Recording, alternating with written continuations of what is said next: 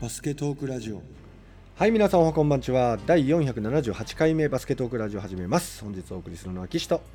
モン吉です。どうもこんばんは。こんにちは。こんにちはです。こんにちは。癖ですよね。いつも夜中やっちゃうから癖になっちゃいますよね。癖になっちゃうね。ろくがつにじゅうさんにち水曜日はじゅういちじさんじゅうきゅうふんというところで、本日にほんめの収録でございます。はい、はい、最近はね、モン吉さんちょっと細かく分けてね、テーマごとに分けて、はい、えー、収録配信していこうということで、うん、なんかこう一つ一つのエピソードにこう方向性みたいなのをつけてお話をしていっているわけですけれども、はい、前回は日本代表戦を紹介してくれて、はい、いやー、はい、あれすごい良かったね。今回は、うん、えー、いや前回はあの ユーアールエル なんかを見れるところがあったので、フィバー のサイトでね、はい、あれをちょっと YouTube 側に貼っておこうかななんて考えたりしていますが、今回はどんな話をまとめてくれるんでしょうか。そうですね、今度は、えー、B リーグファンの方はもう毎日そわそわされてると思うんですけど、うん、B リーグのその移籍情報、うん、まずはちょっとその話をさせていただこうかなと思ってます。うんうんうん、で、まあ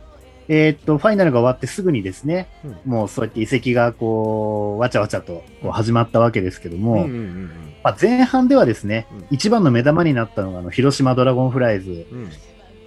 それこそ辻選手が、うん、なんとあの川崎を離れて広島へってことで、もうなんか大事件みたいなノリになってましたけどもね。うーん、うん、でいよいよ今おそらく、まあ中まあ、結構メインの選手はほぼまあ、決まりつつあるので、いよいよこれから後半に入るってところですけども、うん、ここいっしゅうかんの間で一番のショッキングなニュースといえばですね、何何ライアン・ロシター選手アルバルク、うんうん、まあ、契約満了っていうのも出てましたしね、うん、いろいろ匂わせもあったので、うんうん、そうですね、これはね、まあブレックスファンはショックですよね。うん、もう全ブレックスファンが泣いた的なところはあったと思います。でやっぱ債務超過になってるチームがさんチーム上がってた中に、うん、宇都宮入ってるんですよね。ああ、そうなんだ。だから本当はお互い残したい残りたいっていうのはもしかしてあったのかもしれませんけれども、うん、うん、まあ今年やりきったっていう中でね、うん、今度こそ優勝を目指すのか、うん、それともステップアップをするのかっていうところで、うん。うんただ宇都宮ギブス選手も手放すことになって、うん、エルジェー ピック選手要はもうジョシュ・スコット選手だけ残したんですけど、うん、後の選手がもう全員チームを出る流れになってしまって、うんうんうんうん、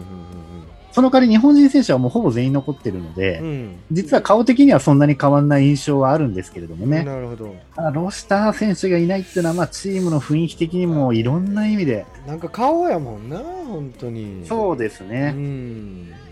でましてやね、まあ、田臥選手がいる限りいなくならないだろうみたいなね、うんうんうん、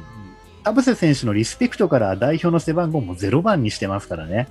それを公言してますからね、うんうんうんうんうん、まあそんな中だったんで、ひえーっていう、うん、どうしても仕事手につかないとか言って、なんかこんなこんな人がその人がすごく多かったんですけど、うん、うん、確かに。まあ、でもね、やっぱこういう中でのっていうところなので、うんうん、割ともう向こう行っても頑張れ的なね、うん、そういう声が非常に多く、うんうんうんうん、その報告された日はみんな泣いたけれども、次の日にはもう応援するぞみたいなね、うんうんうんうん、なんかそういうこう微笑ましいような雰囲気に今なりつつあるし、うん、竹内康介選手なんかはチームではバラバラになるけど、あともう少し一緒のチームでできるなんていうね、うん、代表だから、うんうんうんうん、なんかそんな話なんかもしたりしてて、なるほど、うん、これが多分中盤では一番のこう大ニュースだったかなと。ですね、うん、であともう一つすごいニュースはあれですね、どうぞ、うん、渡辺飛勇選手ね、この代表でさっき話してた、うんうん、あの大学は出てて今大学院かなんかなんですよね。うーん、で将来の夢は、うん、夢というか目標として B リーグに行って、うん、でお金を稼ぎつつお金の一部を株に突っ込みたいみたいなね、うんうんうん、なんかそういうこういろいろ向こうでも結構優秀らしいんですよ、大学の成績とかも、うん、だからそうやって将来の的なビジョンなんかも持ちながら、うん、日本で働きたいみたいなことは公言してたみたいなんで、うんうんうん、まあ日本まあ日本人センターっていうことなんでね、うん、その日本のチームに来た時にどのぐらい試合に出れるのかっていうのはいろいろまた見えない部分もあるんですけども、うんね、以前からあの渡辺ヒュー選手はアイザイア・マーフィー選手なんかはね、うん、こうアンダーのにじゅうにかなんかの大会で我々もこう見させてもらってめちゃくちゃ応援してたから、うんうんうんうん、ここに来てくれたら嬉しいなと思って、うん、で今回琉球ゴールデンキングスに入ったと、うん、何日か前ですね、うんうんうんうんうんまあ、こういうね嬉しい話もまた出てくると、うんうん、いうことなんですけれども、うんうんうんで 前, 前回ぐらいの時に B リーグの移籍情報をまたこう話させていただいた時にいろんないくつかのサイトだったりツイッターとかで、うん、結構重要な情報をこう発信してくれてる方がいるんですよね、うん、で意外にそれがこう予言者とか言われたりいろいろあるんですけど結構当たってたりして、うんうんうん、その広島だとかね、うん、ただ比江島とラマスがその琉球だとかねそういう外れてる部分もあるから余計に面白いというか、うんなんで違うのかよみたいなところと、うん、当たってるっていうところがこう混在してて、うんうんうんうん、だから噂は面白いんだなんていうね、うんうんうん、その噂を発信してる人が開き直ってそういうようなことも言ってるようなですねお我々はもうそれに毎日振り回されてるみたいなね、うんうんうんうんまあ、そういう楽しみ方もあるというところなんですけど例えばどういう情報のキャッチアップしてるんだろうねなんか、なんかその目撃情報 ど, どこかで誰かを見ました的なことあの今多いのは目撃情報ですね、うん、まず一つは。おーおーおーでもう一つは、うん、今これちょっとここ数年主流になってるんですけど、うん、その噂の選手が移籍されすると予測されてるチームのインスタをフォローするとか、うん、ああなるほどしてなかったのに急にしたとか噂になって何々っていう選手がとうとうどこどこのチームをフォローした模様これは来ただろうみたいななるほどなるほどすごいな細かいそして現場のリアルが伝わってくるねそれよく見てるなってよく見てるよねでもねこのインスタフォローはほぼ的中してるんですよね、うん、ああそうなんや中には間違えたとかっていうのもあるのかもしれないですけど、うん、一回ねあったのがね、うん、ハレルソン選手かなんかが、うんどっか別のチームかなんかのフォローしてて、うん、おそらくハレルソンそこだろうって言ってたら、うん、なんかねツイッターかなんかでいやそれは間違いだみたいなことをもう本人がつぶやいてておそこまで公言しちゃうってことは、うん、それで本当にそのチームってただの嘘つきになっちゃうから、うんうんうん、本当に間違いだったんだろうなみたいなねなるほど、うんうんうん、間違えてフォローしちゃったのか、うん、本当に興味があってたら見ただけだったのかもしれないっていうのもあるんですけどうん、うんうんそうですね。なるほど。でもちょっと海外の記者かなんかが、うん、例えば宇都宮ブレックスがドイツのある選手に興味があるっていう記事がこの前も上がってたんですけど、うんうん、そしたらその選手が、うん、例えばそのブレックスの外国人選手とお互いフォローし合ったりとか、うんうんうんうん、ブレックスのフォローし合ったりすると、うん、もう確定だろうなみたいな、うん、それが多いですね今。それが発表されるね、なんか前日とか前日ぐらいにフォローとかしちゃうもんだから、うん、結構その本人からは別に漏らしてるわけじゃないんだけど、うん、もう行動でバレちゃうでしょみたいなね、うんうんうん、やっぱ自分のことがね乗るわけだから気にもなるしね、うん、あとはどこどこのチームの本社の近くのスタバで発見されたとかねえ、お前めちゃくちゃ怪しいだろみたいなすごいな。なるほど。その予言者と呼ばれてる人はそういう情報をまめに拾い集め、そして配信してると。そうなるほど。そうみたいですね。それが結構な高確率で、うん、たまに外すという。そう、うん、そう。たまに間違いなくてこれがまた重いですね、うん。もうこれもう発表されちゃったことだから言っちゃいますけど、うん、あのさんいにいた鈴木達也っていうガードの選手が。うんあの琵琶湖界隈で、うん、あの目撃されたっていうのが上がってきてたんですよ、うんうんうんうん、あ、滋賀か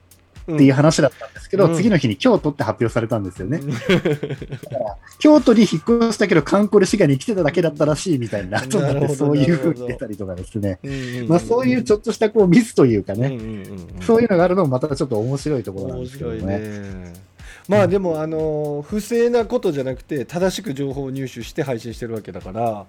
全然問題ないし聞いてる人も楽しいですよねそうですねそれに関してはそう今言った分に関してはもうねさすがにこう透明人間になるわけにいかないしねうんうん、まあ、サングラスしても芸能人みたいにバレちゃいますから隠しようもないしね確かにバレたくなかったらチーム側が選手の方に行くしかないですよね。うん、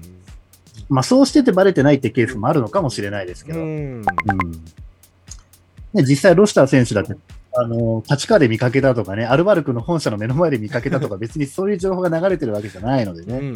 ん、まあズームで今進んじゃうなんていうのもあるかもしれませんけれども、うんうん、なるほど。ただ一方でね、なんでこんな情報が漏れてんだろうっていう部分も実際にはあったりするのでね、そうなんだ。その目撃されてもいないのに誰々がどこどこだという情報があるみたいなのが入ってきたりするので、うん、これなんかは例えば選手の人が本当に身内の人に言ったことが、うん、ついつい、うん、絶対誰にも言わないでねってさんにんのうちふたりは守ってるけどひとりだけ守れないような人がいて、うん、ついその人もまた絶対誰にも言わないでねなんてところから広まってって、うん、まあそういう風になっちゃったりしたのかななんていうね、うんうん、まあ企業は悪いのかい言っちゃいけない人に言っちゃった選手が悪いのかちょっとわからないですけど、うん、逆にちょっと漏れすぎじゃねえみたいなね、うんうんうんうん、それが違反なのか違反じゃないのかっていうのはちょっと私にはよくわからないですけれどもね、うんうん、ただ守秘義務っていう部分に関して言うとあまり良くないなっていう部分をところどころに、うん、あの出てくる部分もあるので、なるほど、まあどうなんだろうなっていうところですけど、うんね、でそういう中で、うん、ちょっとここでまた噂を追加しておきますとですね、うん、えーと安藤誠也選手と金丸康介選手がですね、うん、島根という噂があります。へー、なんで島根って感じですけど、ナムコ入ってますからね、バンダイナムコがね、うん、だから実際にお金はあるんじゃないかみたいな言われ方はしてますよね。うんうんうんうんうん。あー、わお、ちょっと母親から電話がかかってきました。あ、そうそう取りませんでした。はい。あと群馬にも日本代表候補の選手が入るっていう話が今、うん、これはおそらくアキチェンバースなんじゃないかっていうようなですね、うんうんうんうん、話が出てきてますね。だから今言ったその金丸、安藤、アキチェンバース、このうちの多分さんにん中ふたりとかはそれぞれ群馬か島根とかに行く可能性が高いんじゃないかなみたいな、うん、なってますよね。なるほどね。まあこの辺はどうなるか、うんうんうんうん、あとはどうだったかな、えっと各チームいろいろツイッターとかでもね、こう匂わせっていうのをまた別の意味でやってまして、うん、例えば今日の夜に明日の日中にはものすごい発表できると思いますからっていうことを例えばどっかのチームがツイッターでつぶやいてたりとかですね、うんうんうんうん、あと群馬クレインサンダースなんかは必ず朝ごじごじゅうさんぷんにリリース発表するんですよ、うん、えー、細かいね。ごじゅうさんぷんなの。はい、ごじゅうごサンダースらしいんです。なるほど。へー、これ去年からそれがなんか結構主流になってまして、うんうんうん、朝早くて大変だねとか言いながらも、うんうん、今予約ツイートができるんだできないんだとかね、うんうん、なんかそんな話もあるんで、もしかしたらそれなのかもしれませんけれども、あ、なるほど、予約ツイートできるのかあとはう宇都宮ブレックスの情報なんかは、うん、割とあの下野新聞っていうね、栃木の地方新聞に、うん、あの結構朝発表されることが多いので、うん、あのそろそろ発表されるんじゃないかっていうことに敏感なブレックスファンの人は、うん、夜中のにじぐらいにコンビニかなんかにその長官が入ってくるわけじゃないですか、うん、待ち構えて買いに行って、うん、よっしゃ大体継続だみたいなね、すごいね、そういうのをまたさらにファンに親切に流してくれるみたいなねで私なんかは本当仕事終わっていつもじゅうにじ近くに帰ってきて寝るのがにじぐらいなので、うん、寝る前にその情報をこう誰かが教えてくれたのを知って見るみたいなね、うん、そういうこともできるようになってるわけなんです。そういう方々のおかげですごいねすごいパワーに支えられてるねいや本当ね、もう毎日毎日楽しみですよ、うん、で今のところその朝ごじごじゅうさんぷんの、うん、その群馬グリーンサンダースと、うん、それ以外はだいたい午後のじゅうにじといちじとさんじ、うん、だいたいこの時間にだいたいどっかのチームがそういうリリース情報、リリースというかね、うん、あの契約情報っていうのを、まあ、発表するっていうのがほとんどなので、うんうん、だいたいその時間を皆さんファンの方は待ち構えてですね、うん、ただ夕方ぐらいにそれをまとめてみようと思ったら、うん、えーと、バスケットボールキングさんのサイトを見るとですね、大体その日に発表したやつを全部こう羅列されてこう、うんうん、記事が出てくるので、うん、見ると便利かなとは思います。でも本当にもう今年は、うん、ちょっと衝撃的なの多すぎますよね。ああ、そうなんだね。移動が多い。うーん、だって安藤金丸ってちょっとすごいね。アイアンドスターに辻。うんうんうんうんうんうん。大移動やね。勢力図が変わるような大移動が起こってるってことやね。そうですね。うん。あとは三河にいたその川村拓也選手なんかもね、うん、チーム離れることは確定しているんですが、うんえー、と噂では、うん、噂では茨城ロボッツと言われています。へー。うん。ただそういう噂があっても、うん、やっぱり結構今マネー戦争的な部分とかもあるので、うんうん、ギリギリのところで破談になって別のチームに行くとかね、うん、まあっていうとちょっとなんか印象良くない言い方しちゃってちょっとあれですけど、うん、なんか話がちょっと変わって他のチームに行くとかね、うんうん、なんかそういうようなケースもあるらしいんで、うん、うん、本当は噂も実は合ってたんだけども本当に大どんでん返しが起きてそうなったなんてケースも、うんあるんじゃないかなと思われますね。なるほど。うん。で、えっと、そのロシタの次に今回ちょっと衝撃的なあのニュースとしてはですね、うん、えっと、一回紹介したその ビースリー、うん、長崎と千葉がすごいっていうね、うんうんうん、話をさせていただいたと思うんですよ。うんあの長崎はあのクラブハウス、なんだこりゃみたいなの作ってね。すごいクラブハウス。うん、そしてジェフ・ギブス選手が長崎に行くというこれも噂になってますけれども、そういう中で、うん、アルティーリ千葉っていうね、うん、そのポートアリーナ、うん、千葉のポートアリーナをこうメインアリーナとしてかあのこう活動するっていうふうに言われてる ビースリー リーグ、うん、メンバーが契約メンバーが昨日一気に発表されたんですよ、うん、この中には噂通りだったんですけど大塚優斗選手、うんうん、あとレオ・ライオンズ選手、うん、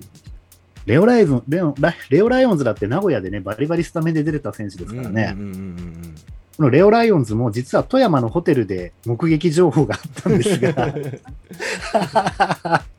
えっとアルティリ千葉、うん、これすごいですよ。だって大塚優斗選手、うん、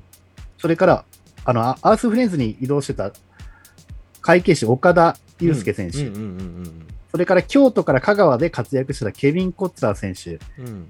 それから茨城ロボッツで大活躍した小林大輔選手、うん、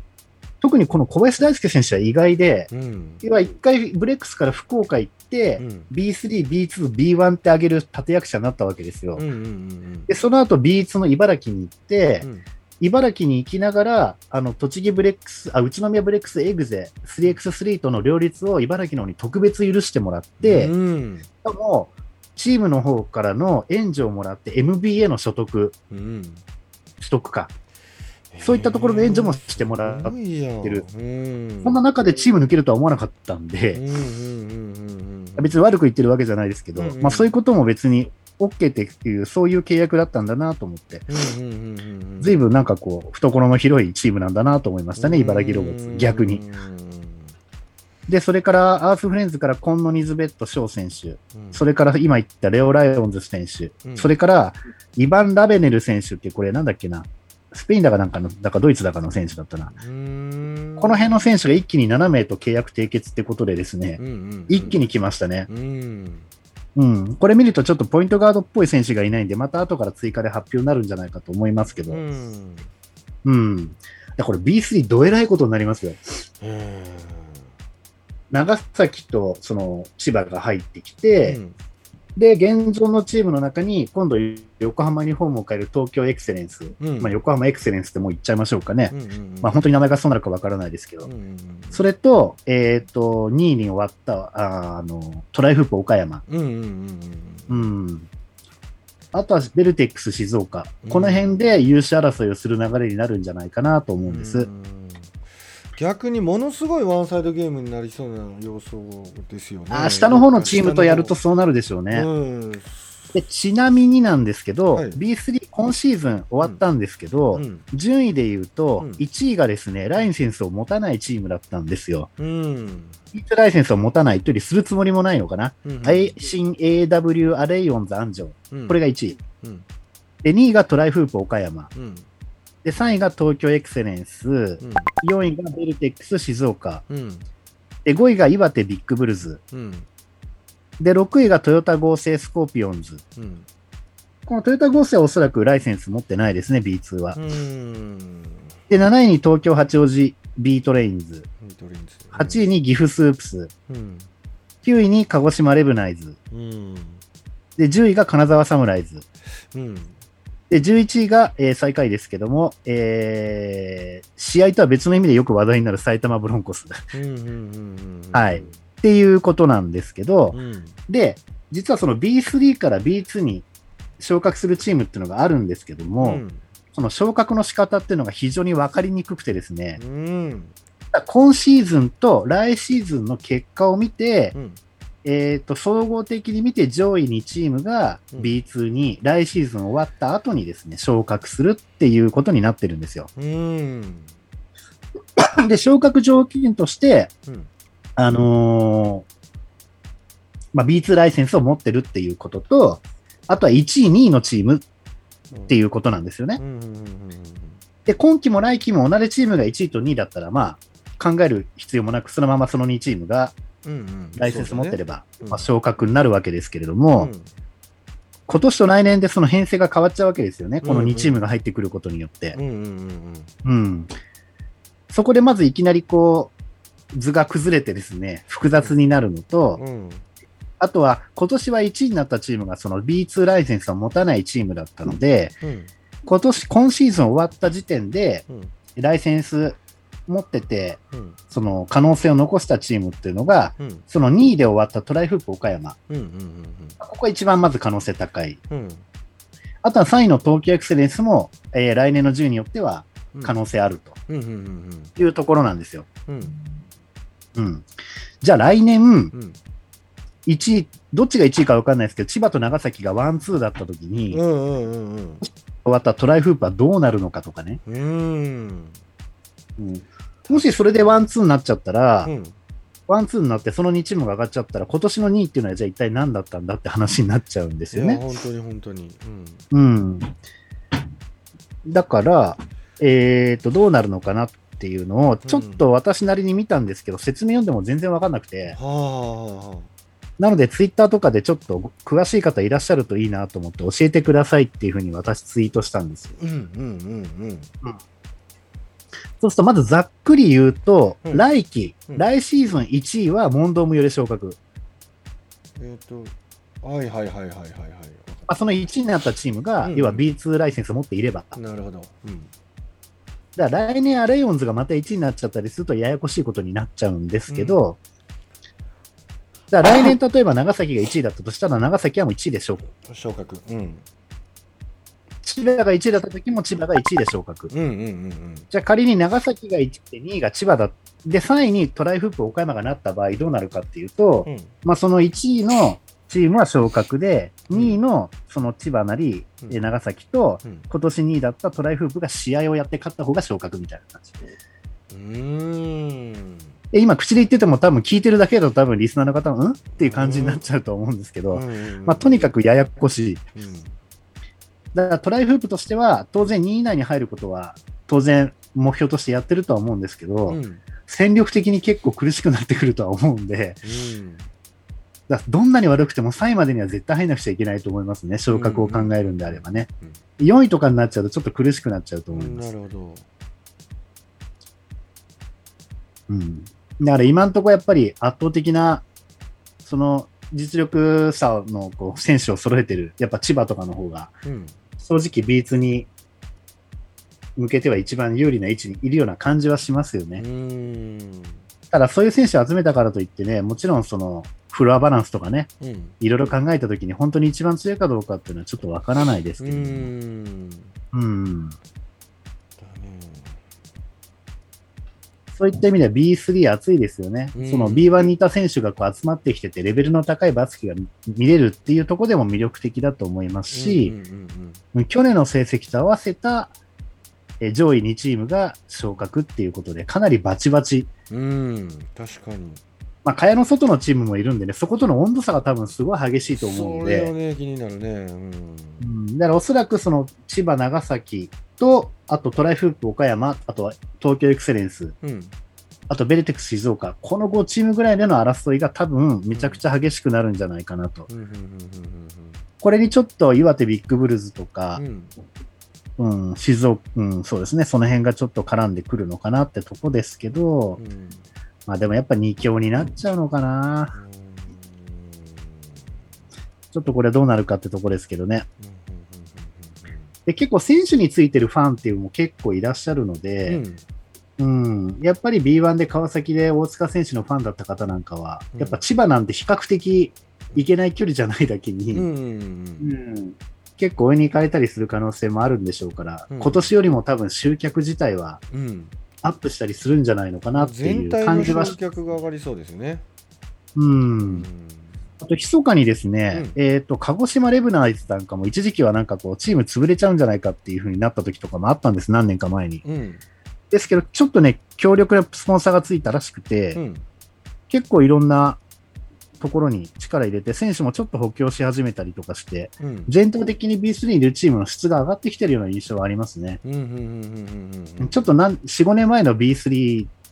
ん、ごねんまえ ビースリー なんかなかったかもしれないですけど、うん、あ, あったか、まあ、それと今の ビースリー 比べるとちょっとやっぱ全体的にレベルは上がってるんじゃないかなとは思います。うん、そうですね。であとは今日最後にちょっとお話しするのが、うん、ちょっと私も全部頭に入ったのでちょっと見ながら話しますけれども、うん、えー、っと新構想ですね、うん、B リーグの、うんうん、あの シービーワン、うん、え何新 ビーワン リーグ、新 ビーワン リーグでは将来的には ビースリー がなくなって、うん、で入れ替えっていうのは基本的にはそんなに行わないような、うんうん、競技成績による昇格、昇降格を廃止して、うん、ライセンス基準を満たしたクラブがその都度参入する形を取るという、なるほど、計画的なクラブ経営力の向上とか成長が可能な環境を創出できるというというね、うん、エクスパンション型リーグへの移行っていう言い方をされてましたけれども、うんうん、でそれを作り上げるために、うん、そのライセンスの基準を現行から引き上げると、引き上げるんだ、うん、じゃあ入場者数はにき連続で平均よんせんめい以上、うん、で売り上げはじゅうにおくえん以上、うん、じゅうにおくって感じでしたけどね、すごいね。あとアリーナ運営権を持つなど、うん、会場についての基準を満たしたクラブが シービーワン に参入することができると、うんうん、でそれが、えーと、にせんにじゅうろく、にじゅうなな シーズンにそれは開幕する予定らしいんですね、うん、でその、B、新 ビーワン に参入するためのその最初の審査っていうのが、うん、にせんにじゅうよねんのじゅうがつかなんかに行われるという、うん、予定では。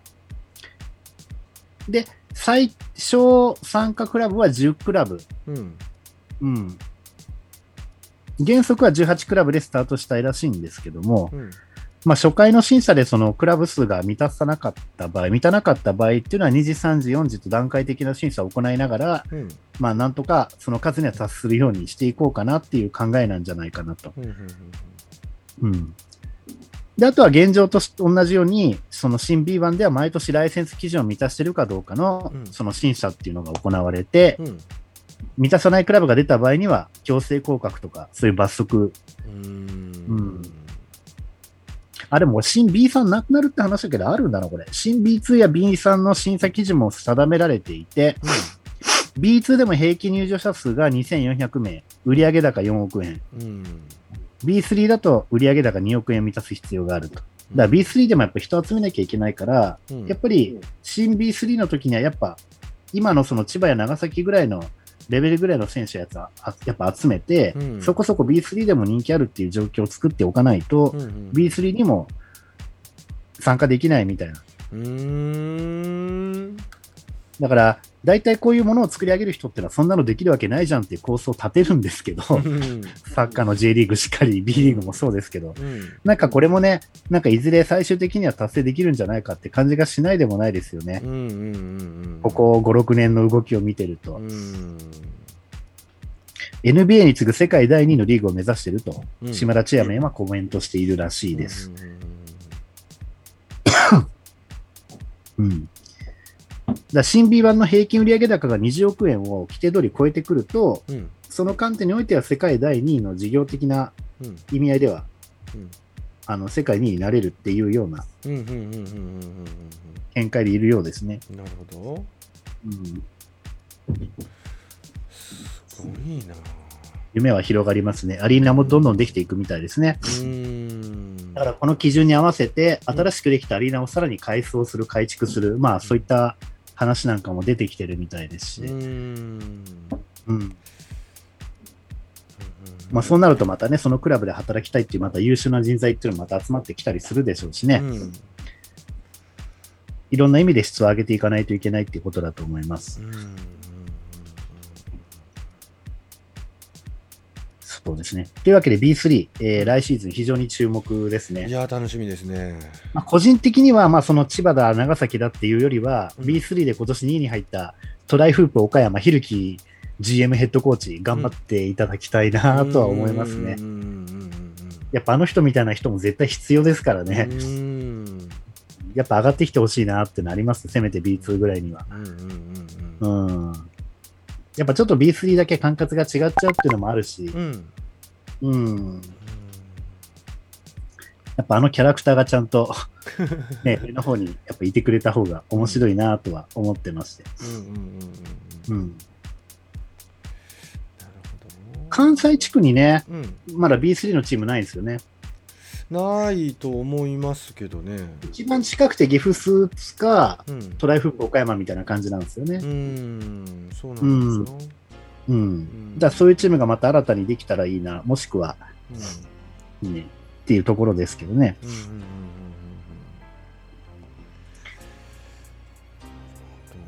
まあ、私からはそんなところです。了解でございます。いやービースリー の底上げはやっぱり B 全体の、ね、レベルアップにも絶対なるやろうし、うん、でそのクラスの選手が契約できるっていうこと自体がすごくいいですよね。環境として ビースリー こうボトムアップにつながってるんだろうなっていうふうにモン吉さんの話を聞いて思いました。だから ビースリー でも超贅沢はできなくても普通に生活できるぐらいのやっぱりね、うんうんうん、金品がちゃんと得られるような、うんうん、そういうリーグにするためにやっぱそのぐらいないとってことなんですね。要するにね、そうですよね。夢がないバイトしながらやってるとかだとちょっとやっぱりね、うんうん、まあ、海外には当然そういうさん部リーグになれば割とそういう環境なのかもしれないですけどね。うん、うん、いや面白い、いろいろこう環境面で考えさせられるお話でしたね。ちなみに ビースリー の場合は、うん、えー、とバスケットライブでは見れないんですよ。うーん、ただ ビースリーティーブイ っていうのがあるので、えー、有料で、そうなんです。それ払うと、うん、あの見れるんですよね、ちゃんと。なるほど。うん、だから来季は ビースリーティーブイ 申し込む人ちょっと増えるんじゃないかって印象ありますね。確かに確かに、うん、で結構さこう若い選手とかが行きそうで、将来的によ、うんうん、これからっていう選手がこれだけ環境整って、うん、できるんだったら結構若い選手とかが ビースリー からスタートしてっていうのは、今はねやっぱこう目立った選手はトップリーグにポコッと入ったりしますけど、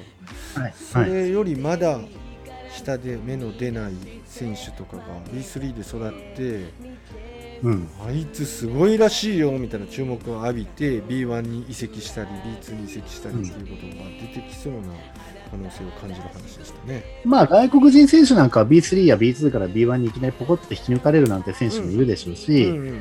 あと一方で今回その ビースリー のアルティーリ千葉に、ね、入団した大塚選手インタビューで何かの記事で答えてましたけど、うんうん、別に ビースリー に入ったからといって別に ビースリー で活躍しようとか長くいようとき全くなくてと、ただその新しいチームから ビーワン に上がるってことに対して、まあ、全力を注ぎたいわけだからさっさと ビースリー 抜けて ビーツー に行ってっていうふうに、うんうん、そういうふうに考えてるっていう、うんうんうんうん、だから ビースリー なのとかなんかいろいろ言われたりはするけど、うんうん、そういう仕方は特にしてるわけではなくてっていうような、うんうん、さっさとチームのレベル上げていきたいっていうような考えでいるようですよね。うんうん、それが多分おそらく小林選手もそうだし、うん、小林選手なんてもう ビーワン に上げる請負人みたいになっちゃってますからね。ビースリー、ビーツー、ビーワン に持ってきて、うん、茨城を ビーツー、ビーワン に持ってきてるわけですからね。職人になってきてますね。いやすごい勢いつきそう、うんうん、ありがとう。あと会計って岡田選手が言ったのも、うん、多分拠点として東京でいろいろ別の仕事もしてるからやっぱ地方に行きたくないっていうのもあるのかななんて勝手に予測はしてます。うんうんうん、以上です。ありがとうございます、はい、さて皆さんもだいよんひゃくななじゅうはちかいめのバスケットオークラジオを楽しんでいただけましたでしょうか、えー、本日お送りしましたのは岸とミキでした。See you next time. バイバイ。